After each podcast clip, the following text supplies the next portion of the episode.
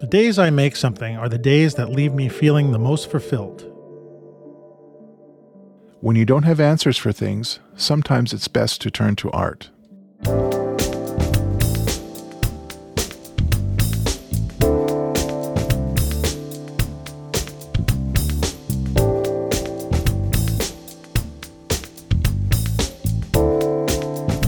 Hey, welcome to the Street Shots Photography Podcast.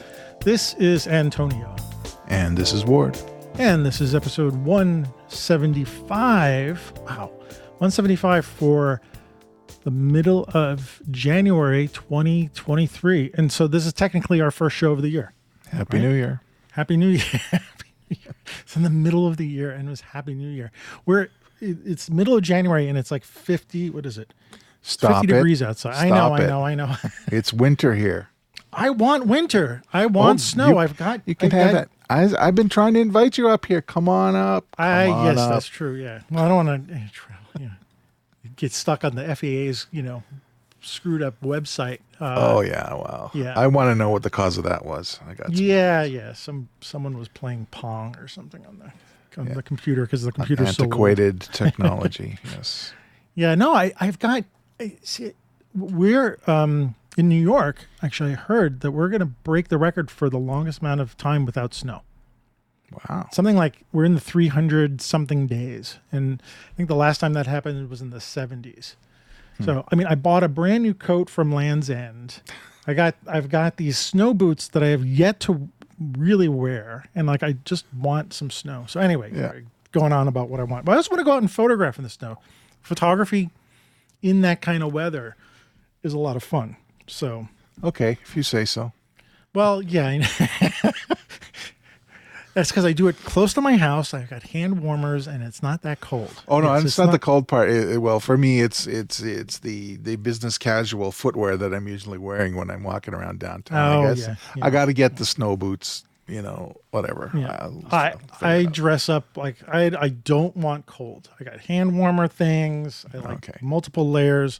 Put my cameras in like you know hefty bags or Ziploc bags. It looks like hobo you know um, water Yeah. protection. That's what I call it. I think it's cool. So anyway, so that being said, we're in our first episode uh, of the new year. So maybe this is a new season. We talked about this. This is probably Mm-hmm. you know the next season, and um, we got a guest on big the show. Big, big show. show. big guest.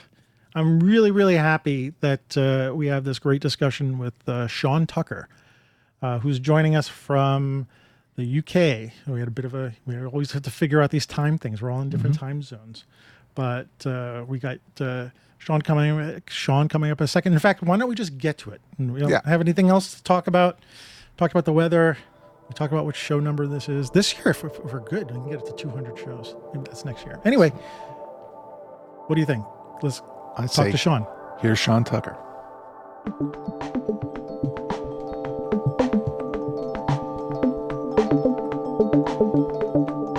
So, uh, Sean, thank you for joining us on Street Shots tonight. Thanks for having me. I really appreciate it. I've been, uh, I'm embarrassed to say that I only discovered you during the pandemic. Uh, cool. well, because I just started watching, that's when I started watching YouTube a lot. So, um, I've been uh, following your stuff very closely, uh, watching a lot of your stuff, feeling very resonant with a lot of what uh, you talk about on many of your many of your shows. And uh, I've been wanting to have you on the show for a while. I've been saying, I got to get Sean. I think we, we could talk a lot about a lot of stuff. And it, what prompted me immediately was the last podcast you were on with the Ibarionex. Um, And who was with you? I forgot his name. already. Jeffrey. Jeffrey, Jeffrey yeah. Saddoris, yeah. Yeah, and I need to subscribe to his show. It was, it was a great conversation you guys had, and there was something about that sparked me saying, "Okay, I got to call, you know, reach out to you, Sean, and see if you wanted to uh, talk to us about some stuff." But uh, so anyway, I appreciate you being on the show. This is Ward, uh, co-host from Hello. How's where going? Yeah, and uh, anyway, um, I as I was, you know, I don't want to go into too much of your background because I think it's you got a lot of places where you talk about, but I do want to talk about one thing that you were a pastor before you started photography. Now it's interesting because when I started this podcast, my my first co-host and friend Tom is a pastor and a photographer, so I actually wanted to know. actually, I was starting to think about like what's with being a pastor and then photography. like, how did those how did those two connect in some way? I, I mean, it's uh, yeah, it's not a straight path, but I, I kind of Yeah. know a lot of people who've done very similar. To be honest, I mean, I came up through seminary, and I reckon out of a class of maybe 30, 35 of us, there are maybe three or four that are still working in the church, and most of the others who left went on and did some kind of creative something. You know, I mean, so so it it varies but there uh, you know it's all to do with um, communication and making things still wanting to communicate what you experience of life to other people that kind of stuff and i think i think when you see when i look at my group who came out and started doing those sort of things I, i'm actually not that unique. I mean i know from the outside it seems like gosh that's quite a left turn but i mean i'd already, I'd already made a few of those. I mean I've, in my in my teenage years and early 20s i wanted to rehabilitate lions and leopards back into the wild in africa. That was where i was living at the time. So i mean that was what i wanted to do. And I, and I was 100% that was what i wanted to do until i failed the degree and i couldn't the wildlife sciences degree and it was all you know the maths and chemistry which i just couldn't hack. So that took me to the church and psychology and then when that fell apart it was a friend who asked me and said well you know you don't want to work for churches anymore. You might as well pick something that you love doing anyway and try and make that your job seeing as you have to start from scratch anyway. Um, and at the time i'd been doing a little bit of photography and video already on the side of working for churches. So i thought maybe this could work and Hmm. started chipping away That's interesting. Um, what what was it that drew you to photography? Drew you to photography in the first place when you were younger? Out of curiosity. Uh, I think I've always been creative anyway. I mean, I've, I was always doing something. I was, you know, sketching animals out of books. Photography was, or, or whatever it was, or music. I was involved in music all the way through as well. Uh, photography was just another creative outlet, you know, a way to go out and um, express yourself, show people what you see of the world rather than what they see. And I, I suppose, I mean, I never would have conceptualized it like that as a child. For, as, as a as a very young child, sort of, you know, 9, 10, 11, 12 years old, I think it was a little uh, crutch to get people to leave me alone, honestly. I, I, if I had a camera in my hand, adults wouldn't badger me about what was I up to because it was pretty obvious. So I had one of these little plastic point and shoot with the little zip zip wind on, you know. And I would go around and take photographs with that just as a I'm doing this. I enjoyed it. People would leave me alone if I did it. And I was quite a shy, retiring child, so it, it became a little bit of a crutch for that. Yeah. Did you, when was this? How old were you? It would have been yeah pre-teens, so sort of nine, yeah. nine, 10, 11, 12. and uh, of course at the time, like my, my because my dad left home when I was quite young, and my mom remarried, and uh, my brother and I, who were from that, from both came from the same father. Um, when this new family formed, and my half sister came along, and we didn't really feel much part of it, so I think we were both um, he um, probably me more than him, but we both became quite shy and retiring, and sort of tried to sort of chip out our own identities, even as kids. And I think that became one of the things I did that made me feel like I've got a thing to do, or I have an I have a thing that I'm good at, or or whatever. And and not that you know I had any concept of what good or bad photography was, but I was the kid who took some photographs on the on, on the side, so that that became a little bit of a an ego identity crutch, I suppose. It's funny that you're saying that because I had that I had a similar experience to that because I picked up photography in junior high school. I guess you can what is that middle school for the rest of the world. Um, and that idea of being able to like the camera was also like um, uh, I don't know, like a key to places. It let me in, and yes, you became that person, you the the only photographer in the place. You know, very unlike kids today because everybody's a photographer. But back then, whenever we were growing up, you know, cameras were rare, and so if you were the photographer, you're the one. Oh, you know, where's where's Sean? Where's Antonio uh, taking pictures? So yeah, I resonate with with with that. So, and it's it's interesting because for me, I don't know if it's for you guys, but for me, it was also. Uh, you, Sean, you said you could draw and do all these other things. I was reading in your book. You, you can sketch. I couldn't do any drawing. Right. Uh, and so uh, like I wanted to go to art school and stuff like that, and photography became the way to like it was for me the method that I could get in and, and maybe express myself in some way because I couldn't do sort sort of other things. But it sounds like you could draw and you could do all these other things, but photography became the sort of that direction for you. Then Yeah, yeah, yeah, yeah. I think so, and it's it, it's it's part of a long list of different crea I mean, I don't.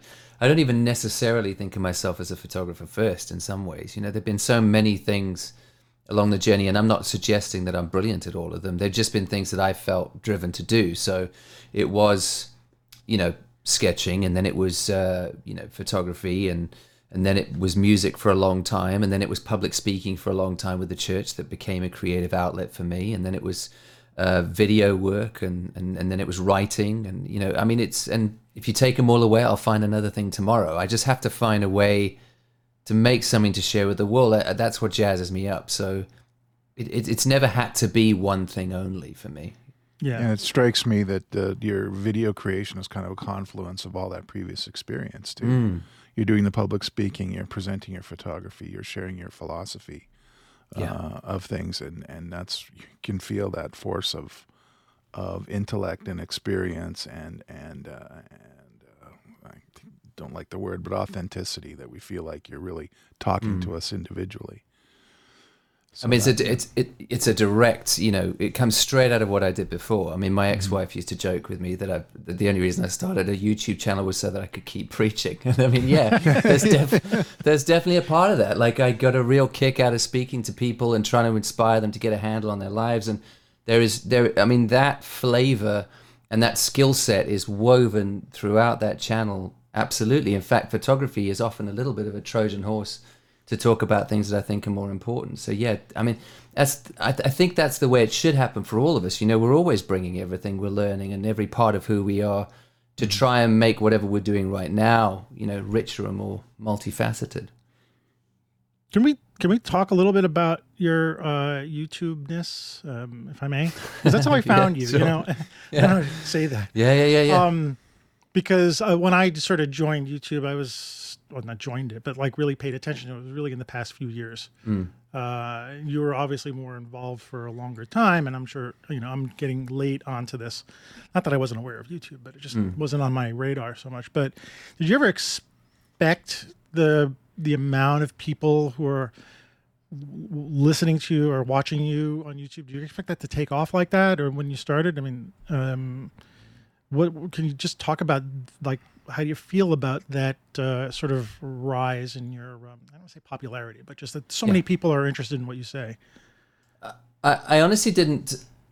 I didn't give it too much thought um, in terms of like that that bigger number. Um, at the start, I always had this um, goal of just getting enough of a core audience that they would support me making my own work and I mean that's not that's not a actually it doesn't have to be a massive number that. I mean there's that famous Kevin Kelly thousand true fans article where he talks about you know how how many fans you actually need as an artist to be able to support yourself. And he suggests if you've got a thousand true fans you might be able to support yourself because if those are the people who you know buy your prints or buy your book or come out to a talk and you can probably put together a career with that. And so in my head it was always about that core audience. And I've never taken that bigger subscriber number seriously at all. In fact, I mean, if you if you go look on my channel now, it's over half a million subscribers. But if you if you also go and look about uh, at the numbers of how many people are still watching those videos, it's well under ten percent are, are yeah, still around. Yeah, that yeah. subscriber number is a mirage. It's not real. If I if I if I pay any attention to that, I'm an idiot. It's far no, more I... about which is the core that's coming along with me and can I give them things and ways that they can support me to keep making the work that I can? And every day I can do that is a privilege. Yeah, I, I, you know, thinking about how YouTube has given us this ability to to do things like this it is uh, amazing, and and it's great to be grateful to to YouTube and stuff like that. Yeah, no, I I, I know the subscriber number is one thing, but you mm. like typically on on some of your videos, you get like literally like a stadium's worth of people listening yeah. to what you're saying, and. Yeah uh, and it's funny that you said that using photography as a Trojan horse. Yeah. yeah. Uh, which I really like because that's kind of how I like to think of you know this show a little bit. Or so I even never thought about that phrase as a mm. as a Trojan horse, but but it's as if you're standing in you know Yankee Stadium or whatever stadium, and there's you know thirty thousand people or hundred thousand people listening to you over time. You know, it's not right sure. away. Uh, not that did you ever expect that, but how do you like? How do you how do you um, what do you feel is like your responsibility um, now that you've got this stadium's worth of people listening to you? I mean, do you do you feel that, or uh, some? I mean, it would be like if I knew I was standing in front of that many people. I mean, I feel you know we only we have a small audience here, but like I feel like wow, I I'm uh, I feel some responsibility for for what I say and stuff like that. How does that? How do you feel? How do you deal with that um, when you have so many people listening to you? You know, on a monthly basis or something. I, I really try and avoid the responsibility thing, like uh, because I think that when people say, and I've had people in comments, you know, who disagree with me, say I sh- I shouldn't say X or Y or Z because I have a responsibility to my audience, but what they actually mean is. You, you need to give my opinion, not your opinion, Sean, because that's what I think your audience needs to hear. I really think you have to tune that out, and you have to say the things that you really believe. You have to you have to answer for everything that happens with everything that you say. I think that's the responsibility, but I don't think you should ever be led by your audience. Um, and that's I, I know there would be lots of people who disagree with me. I'm not here to serve anyone else because if I am, then I have to produce middle of the road work that agrees or the most number of people agree with. And I think that's how you make bland work. Instead of saying, what is this what is the stuff I want to talk about that, that I think is really important? How can I say that the best I can? It, as a self-contained unit, being a little bit self-centered in the way that I make, and then releasing it because I actually believe it. And then some people will like it and some people won't, and I have no control over that percentage. Um, I think you have to do that a little bit. When it when it comes to the the number, I mean, I, I you know I know you know, I know people say, well, you know, you you get fifty thousand people watching a video. Imagine you were standing in a stadium with fifty thousand people watching you. Well, that would never happen because they'd have to pay. So fifty thousand people are not paying to watch anything that I'm doing. Um, uh, lots of people will casually consume you for free. I think uh, so. I, I, don't take that too seriously. What, what I do, and, and honestly, I think, and anyone who's done YouTube knows this that it can feel quite abstract that that kind of thing because you you I mean I'm alone here in my house. I make a video which I've done today and I've just cut it. It's going to go live on the weekend. I set everything up. I hit it schedule it to go live and I forget about it. It goes live and people see it or don't see it or they comment or don't comment or like it or don't like it. And and I don't really check on it too much. I'm not going there to see how it's doing quote unquote. Mm-hmm. um, where it really hits home is if I do a meetup or if I go out and do a talk and I actually meet real people one on one. The one on one interactions drive home how important it is what I do, but the number is kind of irrelevant to me um, because those, unfortunately, are mostly people I will never meet. Um, and if it means anything to them, I feel amazing about that. But I, I can't. I can't think in terms of those numbers, and I understand where everyone else gets kind of stuck on that because they use it as a barometer for success it, it's not. I don't think it is. I, I know photographers with much better work than mine who have a fraction of the attention on their work that mine does. And I, let's be frank, we all know some photographers that are pants that have a ton of work, a ton of attention on their work. That that attention or number around the work that you do is not any kind of measure of success. So I, I really try actively tune that those thoughts out. Yeah, that's. Uh, um, I agree with you, and that uh, it's you know, and I didn't want to sort of focus on that as a sure. as a thing of success. It's just you know, it's there, and it's almost like you can't yeah. ignore it. And and you yeah. said um, a couple things on the la- on the show with uh, Ibarionex on Candid Frame. You did say if you um, if you ended up affecting one person. Yeah. In this whole thing, that's what made it worth it. So I, I always understood like the numbers don't mean, mean anything, but you know, you've affected me, you've affected Ward. You know, there's um, every individual who watches your your videos who get affected, you know, um, they may not tell you, but you know they're out there. Um, so, uh, but I did want to also. What was the other thing I was saying? Ah, I just spaced out. what happens when you? Well, let me just say on that. Like, yeah. I mean, that's that's um, that's really the point is is is is those one on one like this meant this to me. So so I, I that's why I don't check stats, but I do I do read emails. If people tend to spend the time to write me an email, and I, I, had an email a few months back with a guy who was literally, I was at my wits' end.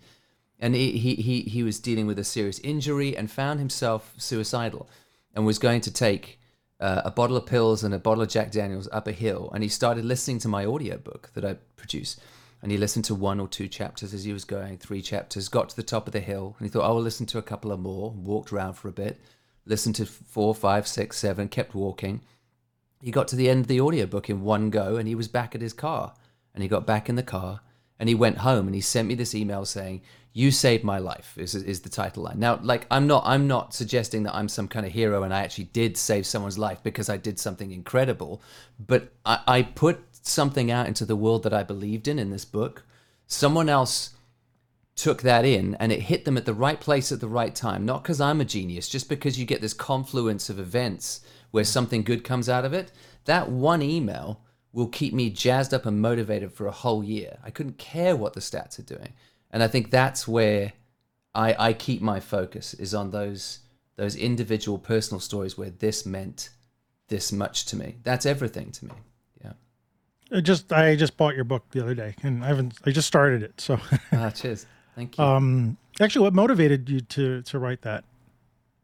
What was the?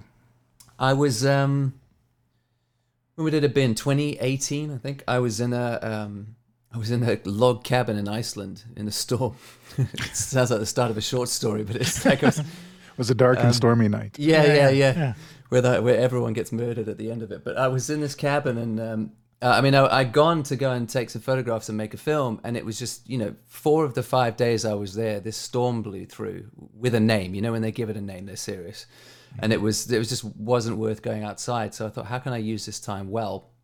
So I turned it into a little bit of a retreat, and as part of that, I started in my journal just sketching out the outline of a book, which was on my YouTube channel. I've got a um, a playlist of the more philosophical videos, which are actually written not just for photographers, but for anyone who does anything creative.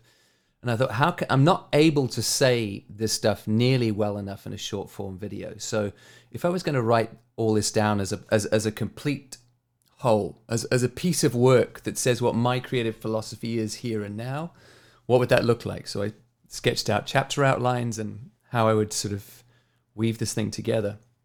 And then at uh, it would have been March of 2020, I was approached by Rocky Nook, who are a, a publisher in the states, saying, "Do you want to do a book?" And I said, "Yeah, well, I've I've already been sketching one out." And um, it was, I mean, we were literally about to go into lockdown. In fact, I had a meeting with them at their hotel in London because they'd come over for the London Book Fair. But as they checked into the hotel, they got a call to say London Book Fair's been cancelled because of Wow. COVID. Yeah. So it was when all this was kicking off. So anyway, we still had this meeting and we agreed to things and signed contracts. And then I, you know, going into lockdown sucks. But the good part for me was I couldn't do any other work and I had seven months to sit and plug away at a book. So I really hammered this thing out quickly because it gave it kind of a bit of a godsend because I could focus on something in my own space and time. Um, that I mean, that's the ideal conditions for writing a book. So yeah, that's that's kind of when I hammered it all out. I just started reading it uh, and going through the first chapter. Um, could I read something from it? Course you can, I, yeah. I sort of condensed it a little bit, but I wanted to read this out to the to the uh, audience. Uh, you talk about this word logos. Um, So that it goes. Uh, there's a word theologians use for this idea of speaking order out of chaos, logos, and we get to participate in this idea through the things we make. Logos describes the creative power of speaking truth and wrenching goodness from calamity and meaning from mayhem. It's the lighthouse on the bluffs on a stormy night that will guide you through the turbulent waves into the safe harbor. It is the North Star when you are lost and confused that will help reorient you and lead you home. Logos is our attempt to describe truth, the truth we all somehow know but struggle to articulate. Because when we manage to, even in small ways, it brings us comfort and a feeling of togetherness knowing that this experience of life with its joys and hardships is shared by all. Good art is logos. I'm glad we get to talk about the book a little in this part because this is kind of the reason why I wanted to get you on the show as well. We, um, you know, uh, both of us, well, all of us actually, thinking of the whole world, have gone through some crazy three years, right? In all of its different forms, uh, you know, the lockdown, um, you know, what's happened to you in your personal life, what's happened to me in my personal life. And, um, uh, you know, you, you spoke about, uh, in one of your videos, you talk about the two halves of the creative life. And you mentioned uh, Carl Jung said, and I'm not aware of Jung's writings as much, but uh, I'm interested now that you mentioned it. Uh, the idea of the morning and the afternoon of life, spending the morning of our lives trying to define who we are, and then you know spending the afternoon of our lives maybe breaking that definition. But you know, given that we've had this disruption in our lives in the past few years, um, we talk about that midpoint where we uh, sort of cross over from the morning to the afternoon. What happens? What do you think happens when that shifts? You know, it gets disrupted. You know, most of our lives we we have that. Like, I really got that the first half, the the morning, defining ourselves, figuring out who we are, who's who's um, important in our lives, and then that second half of like, yeah, pff, let's wash that away. But you know, you had a significant event happen. You got, uh, if I mentioned you, you got um, divorced. Like, was it a year ago or, Yeah. or so? Yeah. Uh, my wife died in June, uh, this past June. I'm sorry. And yeah, thank you. And and you think about the uh, sort of the the the compass or the zenith that we're at, and how that can automatically shift. And so far, we don't have a, a or at least I don't feel like there's a morning and an afternoon. There's like it shifted. Where's that line? And so, uh, it's sort of a long way to ask about like how how do we deal with this? In, well, you know, for us, we're photographers. So how do we deal with this? with our art, our creation? How do you um, what do you do? We have to reinvent ourselves? Do we have to redefine ourselves? Do we start over? Is it the morning again? Leading in afternoon. Do you have any? Can you speak to that a little bit, or you know, I'm I sort of rambling here, but No, no, no, Yeah, no. Th- yeah. I mean, there's a there's a lot to say, and I, I- I'll I'll, Yeah. I'll try to keep it short and stop me if I ramble. But I, I, I think with Carl Jung's idea of this sort of morning and afternoon of life, like he's he's basically sort of saying, and there's also a um, Franciscan friar in the states named Richard Rohr who writes about this stuff and sort of takes it a bit further, which is quite interesting. Um, but basically, he's saying that you know, in the morning of, of life, we're constructing our worldview and defining how what we believe about you know politics and life and what sort of house we want, what job, what sort of partner, all the rest of it. We're trying to build something, and then at some point, you know, we th- we're constructing how we think the world works and all the answers that we we want to have about things if they go wrong. But then at some point, and you and I know this, everyone knows this, like you hit a crisis point where everything falls apart. And none of those answers that you built in that first half of life answer this current crisis that you're sitting in. And uh, you know, this is this is Jung was the one who coined the phrase the midlife crisis. That's why we we have that phrase. And you know, a lot of people unfortunately don't know how to transition through that. That because they think, well, if I just move around some surface details and stick my head in the sand, hopefully I can go back to those old answers and they still work. So if I just, you know, uh, find a younger wife and buy a sports car, everything will be cool, you know, like, and then, and then I can go back to thinking that's how life works. Unfortunately, reconstructing that box and sticking your fingers in your ears and pretending what's happened hasn't happened will, I think, lead to bitterness and resentment at the world because it, it just never seems to give you what you think it should. He suggests, Jung suggests, and, and, and, Richard Rohr suggests that there is an invitation, though, to move through to the second half of life where we don't need to define things as neatly. We don't need to nail everything down. We don't need all the answers. We have a greater comfort with paradox and, and, and, and an openness. And he says that those are often our, our village elders. Those are, those are the people in society we all turn to. Every single great leader or spiritual leader or whatever that we think about went through some deep pain and hardship, right? That's that's probably them going through those crisis points and it, it allowing them and them accepting the invitation to move through to that second half of life. The the thing about the two halves though is it's not meant to be taken too literally. And I think I think people get stuck on this. Okay, when was my crisis? At what age did my crisis happen? It's very cyclical. So we might be in the morning with some aspects of our life and late in the afternoon in others. And all these things are this pattern of constructing and building and defining and everything falling apart and choosing to move through into into a, into a more mature openness where we don't need to define as much. For example, I think I'm still in the morning with a lot of my photography, but I think I'm I'm further along. I'm into the afternoon when it comes to my YouTube channel, for example. You know, so there's things can be at different stages. When things fall apart, Um, I think the important thing is to to stay as present to that stuff as possible, to let it hurt, to let it change you, and to talk about it with other people who who care and who are qualified as much as you can, because it helps you unpack everything. And and there's this idea of liminal space, which just means in between space. So when you're in that crisis point, it means that the old thing has fallen apart, it's gone.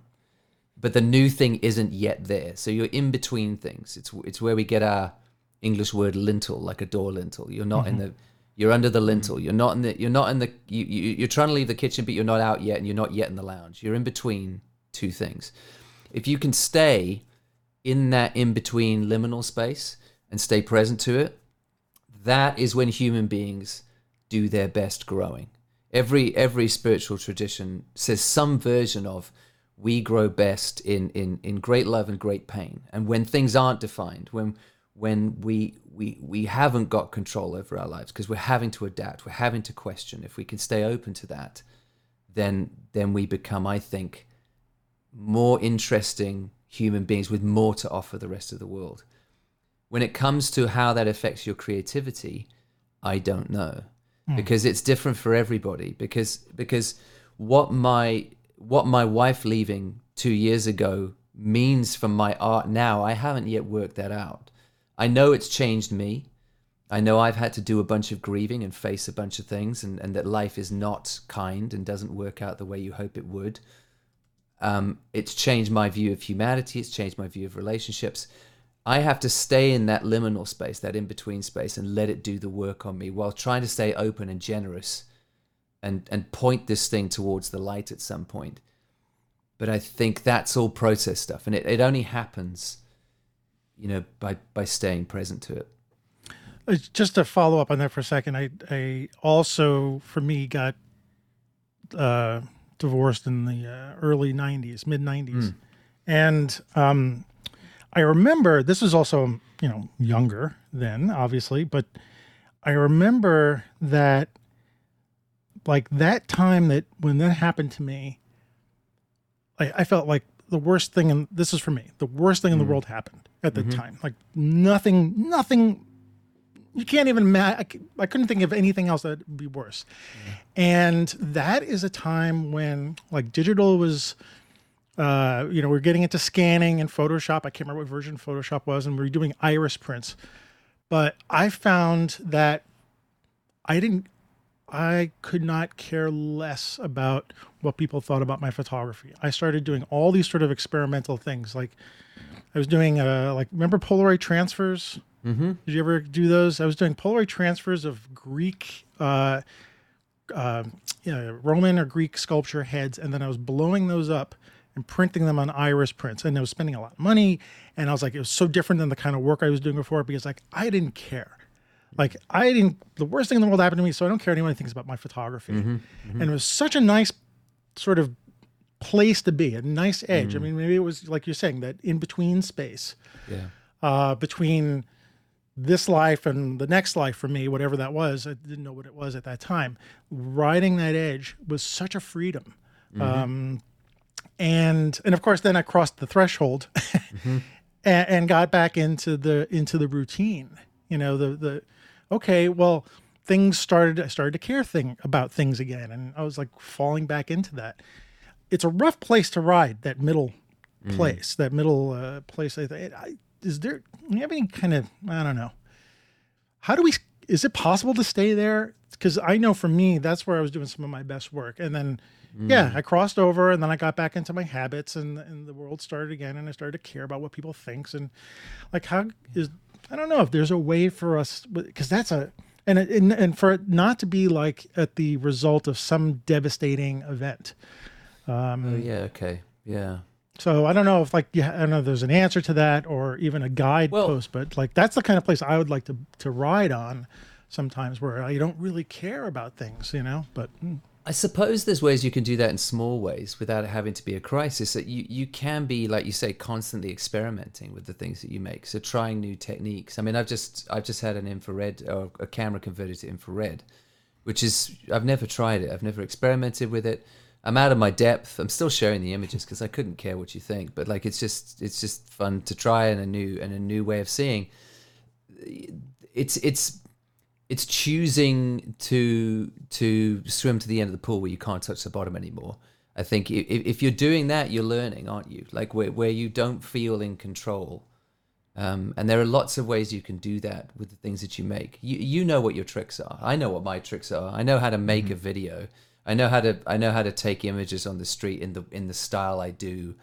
I, I know how to take a, a serviceable portrait in the studio. I know how to do that. But there are people who are much braver with their art than I am because I, I, I know the tricks that I use.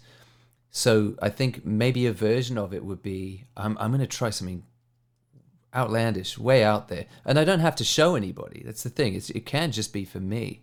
But it's just to stop me relying on the on, on the tricks that I know work, quote unquote, and actually trying something um, a lot looser. And and that's that's very important for someone like me because I I can be a control freak.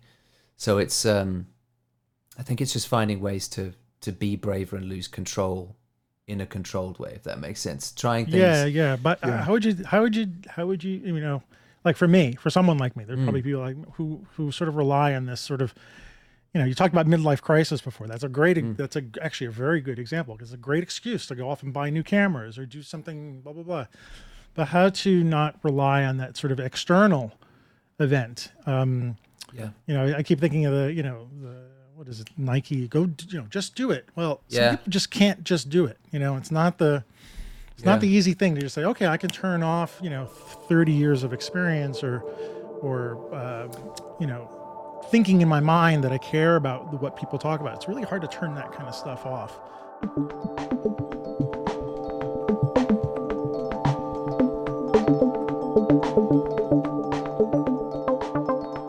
I would ask. I have a question about in Go this ahead. liminal space, and when we're going through different phases of life, or you you decide that the, the, type of photography you're doing now is not really speaking to you anymore. Mm. So, uh, with all all of these life event with these life events that are, are bowling us over, is there a change in the way we derive satisfaction from the work that we're creating? Does it have different meaning for us coming out the other end? than it did before? Like, are we truly using photography as therapy uh, mm. to get us through this period? Um, or, uh, you know, uh, mm. or are we just kind of going down the same road of, well, I'm in a different environment, so I will shoot this way or adjust my technique or whatever? Um, I see creativity as a real solace sometimes. Um, yeah and and just the act of doing it. And yeah, there's the the part the the the uh, you know the, the, need to create something because of a built up tension or, or, or a tragedy in our life, um, or just a change in direction. Uh, I'm just wondering what it means for our work and, and what it means for our own psyche um, that we're, you know, are we creating you know less quality work because of our emotional state or are we finding solace? And i guess uh, like you said before sean is it something that uh, it depends on the person? But I think but f- go ahead. No no no go go sorry. I was just saying for myself i really like working in different modes and I like to get satisfaction from being out in the middle of nowhere and shooting some prairie landscape thing, or being in the city. I recently visited uh, um, Antonio, New York, and just going nuts shooting in the street. Um, there, there's different kinds of satisfaction for it. Sometimes it's a very quiet, contemplative thing, and sometimes it's like, oh my God, I can't believe that I get to do this now.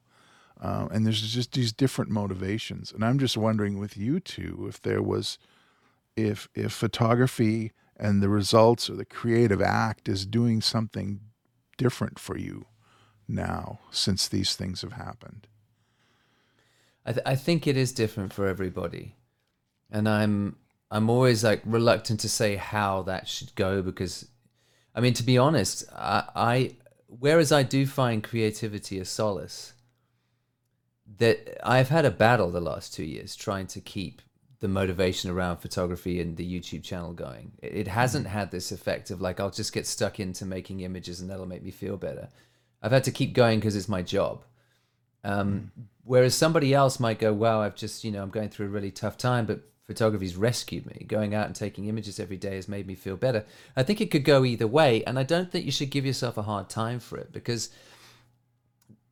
y- there's no there's no right answer to it. You just you just mm-hmm. have to work out what do you need right now. And and honestly, that's why I said earlier, like I'm not too precious about which mode of um, creative expression is working for me right now. Mm-hmm. Right now, honestly, to be to be very frank, I'm getting more fulfillment out of discussions around the book and giving live talks around the book and being able to speak in mm. public again. Like that is giving that's that's giving me the juice more than the photography and the video work at the moment. That doesn't mean they're going away. I've got a skill set. I love doing that stuff, but it's just for some reason been a little bit of a struggle. And I think I think it will come back. If it doesn't, I'm all right with that too. You know, if I if I end up walking away from this in the next you know four or five years and try something completely different, that's okay. I mean, it's mm-hmm. it's all a journey, and I've had to make so many changes in my life already. That like, what's one more? You know, it's it's it, it's all going to be okay. Um, and it's for us. You know, that's the thing is like, it's it's these things that we do, these these things that we make that we give the world that we say fulfill us, if it really is for us, we, we don't have to act like our own dictatorial bosses, wagging our fingers. You really have to produce. You know, I think there's we, we can be kind to ourselves and go, you know what, if if this if this isn't about me having to pay my mortgage this month and I actually don't I'm not into this right now, find something else. Try something else, experiment with something else and find something that gives you back um, your motivation and gets you excited and gets you gets you fired up again. I think it's okay, and it doesn't mean that you're killing this thing that you love. It just means maybe you're putting it away for a season and coming back to it when you've got some fresh ideas or you're at a different place. Um, yeah, so I, uh, sorry that was a long winded, but I, it, it Nope, is that's different for everyone. I think, yeah, yeah. Yeah. You know, r- related to what you're saying, Sean, though, um, I've, I've asked this question. Who did I ask? it? My, my friend Gene, photographer who used to be in Brooklyn. He's my best friend. He lived in Brooklyn. Now he's in Santa Fe. And we used to talk about um, our photography. I brought this question up to him. Our, is our photography bigger than us? And and the way I relate that, uh, I, recently I was thinking, I'm looking at my um, bookshelf and I'm looking at all the books that I have. A lot of photo photo books, a lot more photo books since I met Ward. Um, sorry, yeah, it's okay. I'm really happy about that. But I realize, you know, books are one of those things that you don't really own, that you have for a while, and then, you know, should you disappear from the planet somehow, that you know someone goes through your stuff and those books go onto you know into a recite not a recycle bin. They go to the library or they go to another bookstore and someone else buys them. And, and i realize i'm just sort of the caretaker of these books which is funny because i think i own them mm-hmm. I don't. Anyway i was thinking about that in terms of photography or photographs um, that y- you're right you know we if we we use photography as a way to make us feel better and if we don't want to do it it's fine and we're not really doing it for other people obviously but i was beginning to wonder because you you were mentioning and again it was just a video i was watching i can't remember which one of yours but um maybe it was the one with your grandfather and you were looking at the pictures from his photo album and um saying your photography is a legacy and i began to think that um our pictures, the the photography we make isn't just for us. It's bigger than us. That it's you know for this future generation. It's showing people the way we live now, um, and so that we're we're sort of tied to some responsibility of continuing that. We don't have to do it today, we have to do it tomorrow, but we're drawn to do that because our photography is bigger than us. It's almost not ours anymore. We're we're caretakers even of our own photography. I mean, what do you think about that? Or is I that mean- just like, buh? no, no, no. I, I, I've- I've done a lot of thinking about legacy stuff recently, and I, I, I, I think there's the older you get, I think there is definitely this, this thing that creeps up on you, saying, "Well, I want to leave something behind." You know, this idea that I'm not going to be here forever, but I'd like to leave something behind that outlives me. That would be nice.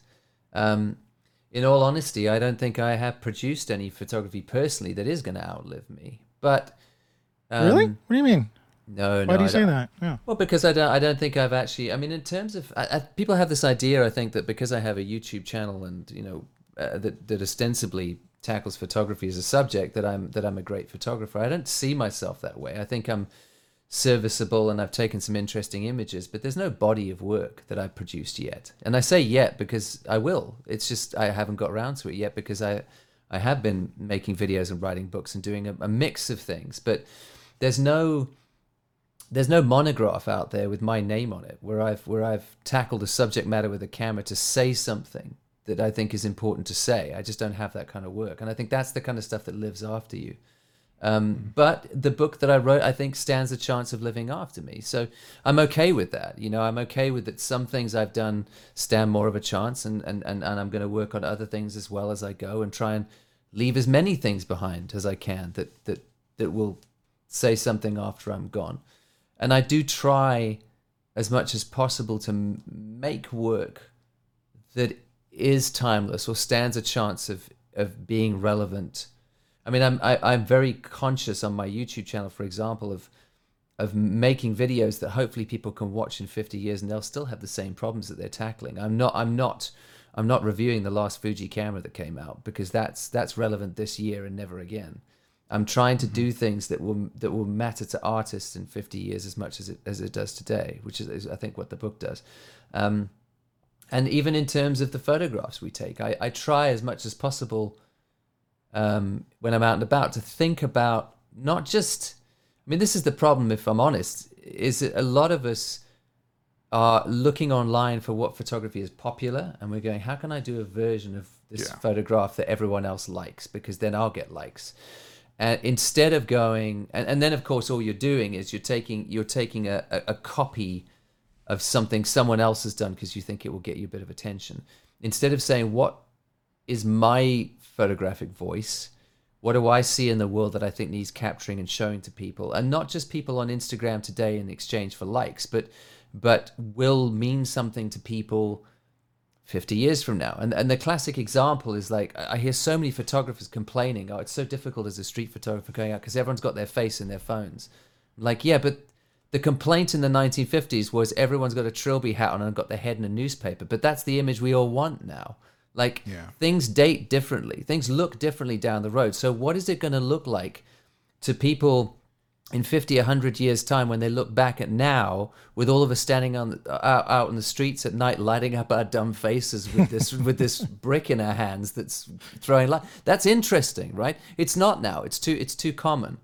I mean, the the the guy the photographer, a friend of mine, Joshua Jackson, who shoots down in London, um, he he's he's taught me a lot, like watching how he works, because he's shooting 10, 12 projects at a time, and he's got folders on his desktop, and they're all going into these folders. But he says, like, this folder, this folder, this folder, I can't show this work for 20, 30 years because this is too common now, but I know it will be interesting then. Mm. And that long historical approach to making work, making visual work, I think is is something we all need to keep in mind and something that the social media unfortunately doesn't reward. And we're not paying attention enough to the big picture. We're too focused on that you know that that daily score that we get for something that we posted.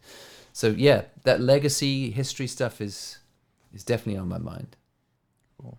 Um, one of my favorite videos on on your stream is the one on self-portraiture mm. and being myself kind of cursed with being interesting looking. Um, um, it, it's one of my favorite videos, and I, I would I would consider it like a lesson in self care.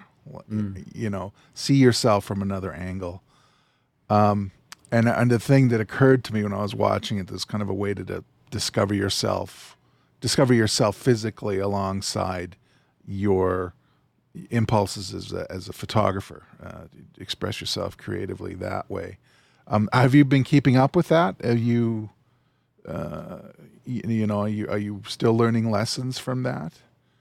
Um, from you know, or or even think about it because I, you know, there are things that I would like to do or ideas that I have of shoots that I would like to do in the spring because I'm in the dead of winter now here in Canada. Yeah. yeah. Uh, so, um, and it, it, motivates me, and I'm just wondering if there's something, uh, you know, uh, with the self portraiture that you're finding if you're still making discoveries. I haven't for a little while um, since that. What that would have been, I think, um, maybe March, a couple of years back. Um, so there was that, and that was very, very deliberately because my wife had just walked out, and I was trying to work out who the hell am I, and that was that was a an exercise in trying to see myself better. It was when I was doing a lot of introspection about who am I in the world. So it really aided that. I haven't been as deliberate since, but it's it's definitely on the cards. I I, I think it's a good thing to come back to regularly. Um, because I mean, in the in the video, I make the point that I don't think a lot of us have a good idea of who we are and what we look like, and that's and most of us have a, have a much more negative idea of ourselves than everyone else does, because we kind of conspire with mirrors. You know, we we we look at ourselves at exactly the same angle. We try hide our perceived flaws, but everyone else sees us every day and thinks we're great, and they don't even give that stuff a second thought. And if we can get a glimpse of who other people see by photographing ourselves from angles we're not used to or in interesting light, we get to discover maybe who we are. And hopefully, I mean, this was definitely the experience for me. And I think it is for everyone else who, who really kind of tries to get as vulnerable with this as possible, is that you end up liking yourself more afterwards, realizing that actually we give us, we do give ourselves much too hard a time. Um, and at least if we, even if we don't like ourselves more afterwards, at least we're more aware of what our issues are, and that's something to go and talk to somebody about and and work through. Um, at least, at least it's a, at the start of facing that stuff. Yeah. It's interesting because it, it wasn't. Um, don't know if I saw your video before or after. Uh, I did a self portrait not too long ago. I think I seen your video beforehand, so I think it was probably inspired. Plus, you know, yes, we go through something really significant, and you know, uh, like for me, I never did self portraits before. You know, and I'm not counting selfies because they're not; those aren't self portraits at all. Uh, some sometimes some of them are. I've done selfies that are or uh, portraits anyway, but um, I experimented with, and it's funny that you said mirrors because I photographed myself in a mirror. I have this, uh, we have these mirrors on our wall that are sort of it's um, a bunch of broken mirrors or uh, section mirrors, and I caught my my myself in that mirror and I looked at it and I was like, you know, because it's all broken up and it's breaking my face up into different things, and I was like, that's kind of how I feel, s- uh, especially after uh, Elizabeth died, or at least um, it's a way of expressing. There's I don't know how I can express a feeling in the mirrors, but there's some like a lot of different me's that are going Yeah. on, and so uh, so I gave it a shot, and I did a bunch of versions of it, and I posted it up. Uh, I think on I can't remember frames frames page on Facebook, and I I added the story to it, what I thought was going on with me at the time, and it got I got a lot of got a lot of response, and I was surprised uh, by it because I don't think it was a great picture. It's a good picture, but I don't think it was great. But you know, the talking about it in conjunction with the picture got you know a lot of uh, people interacting with it, and it wasn't that wasn't what I was after. I was really just after sort of expressing myself uh, to it. So um, anyway, I'm not I'm not sure where I'm going with this, but I did want to uh, what I wanted to mention about self portraits. It's interesting because first of all, it's good to be in front of the camera because we put everybody else in front of the camera. So it's mm-hmm. you know we might as well see what it's like to be on the other side. But the other part of that is how do you interpret yourself? You're playing two roles when you're doing self portraiture the creative person behind the camera and then the the collaboration with you on the other side of the camera how do you want to see yourself and it's like of two it's almost of two different minds um and so i don't have a question here but No, no. i wanted i wanted to i, I really wanted to uh, sort of encourage you to to do more of that because that picture of you that you took i think you said it was in a hotel room or something the black and white um was you know there's there's a there's a bit of the um Rodin feeling in it the way the way your body was positioned. And I I'm curious about that in terms of like you as the photographer because you position yourself Yeah. and you frame yourself. And uh, what were you th- like I don't want to say what were you thinking but did, did- were you What were you aware of this kind of stuff? Were you aware of being the two the two sides? Sorry. Yeah. but I, I, again, I'm sort of, you know, I go off on these tangents. So if you know me, this is what I do. Squirrel. Sorry. um, Yeah. But I wanted to sort of discuss that a little bit in terms of self portraits, the importance of being a, a both sides of the camera, and then how you talk about, you know, giving yourself a break and how do you see yourself. Um, just, can you go into that a little bit? I don't know if I, I'm going to stop talking. Let you talk. Yeah, I mean the the the story with that particular one was I I, I was in a hotel room uh, and I caught a glimpse of myself lying on the bed watching TV, and for some reason, in a split second, I I, I saw a skinny teenager.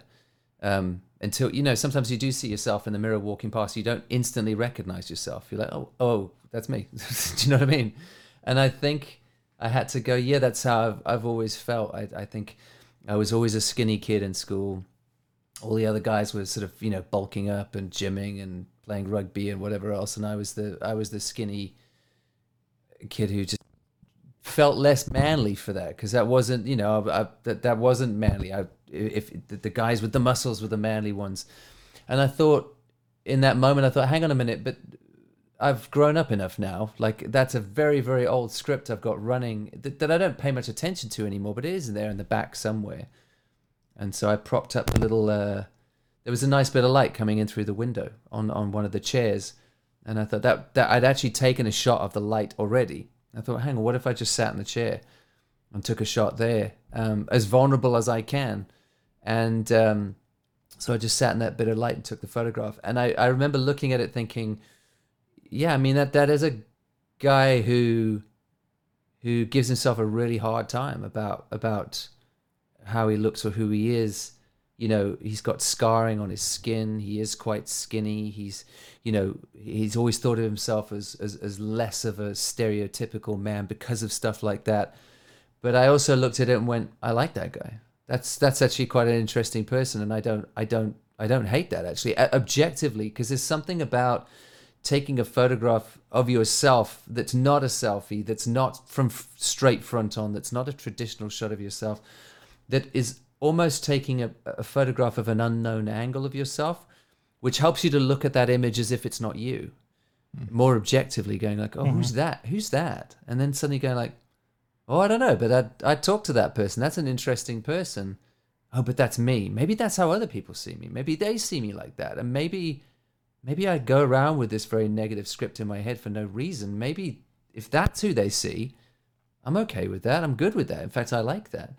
So I think things like that can be really, really healing. Um, certainly was for me, and that was the start of a little process for me. That shot.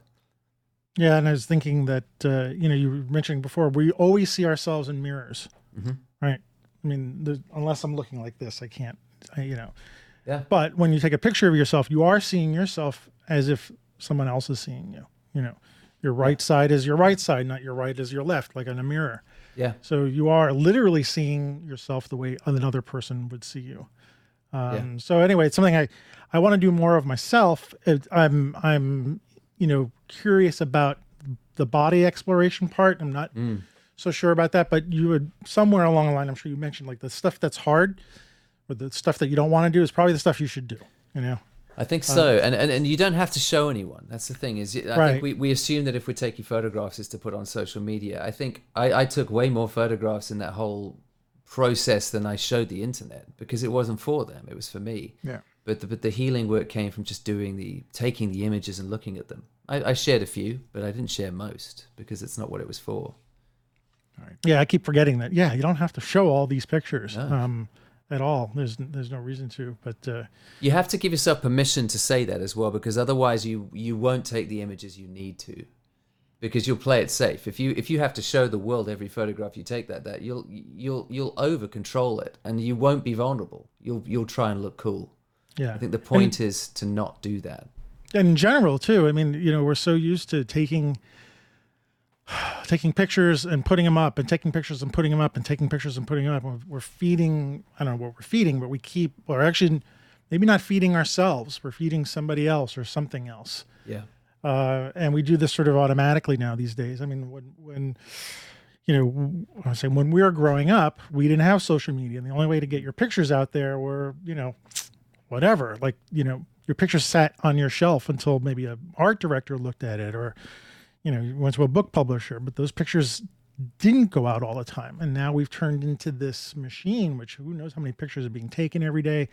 Most of it's not good, you know, or most of, a lot of it's just recording, but um, this this constant keep doing, keep doing, keep doing, and and, and someone you know of of your stature or, or or even on the show can say, no, you can stop, take the pictures, put them on your hard drive, look at them next year. You don't have to keep pushing up because you know um, maybe in a year you'll think those pictures aren't any good anyway. You know, so um, anyway, I just wanted to say that. Yeah. Um, I think we're at about time. Actually, I didn't want to keep you too long, Sean. Um, You're right. I, I appreciate the time, but can do you have anything coming up? Any events or uh, things that you want to share um, that are coming up? Or Uh, no, not really. I, I'm doing I'm doing some talks around the book. Uh, I'm in um, Edinburgh in February. Um, oh yeah, yeah.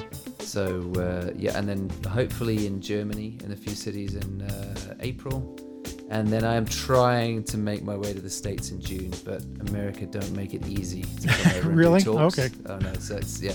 So uh, just trying to work out um, what sort of uh, visas need to happen and the rest of it because yeah, it's very very tight over there, and I don't feel like getting deported. So I'm going to. Oh, okay. I was gonna I'm say gonna- though, if you if you come to if you come to New York, hang out. We'll uh, I'd like to buy you a coffee or something. Sounds great, man. Yeah. And where can we find you on the internet? So where would where would be looking for you? Um, just uh, search my name, uh, S, uh, Sean Tucker, S E A N T U C K E R, on uh, YouTube, S E A N T U C K on uh, YouTube, not YouTube, Instagram, uh, same on Twitter, at Sean Tuck on both. And then my website is just seantucker.photography. All right, Sean. I uh, really appreciate you uh, agreeing to be on the show and spending some of your Friday evening with us. Um, I'm grateful for that. So thank you so much. No This worries. great. Thanks. Appreciate It's it. nice to hang out with you both. Thanks. Yeah. All right. And have a great night. Okay.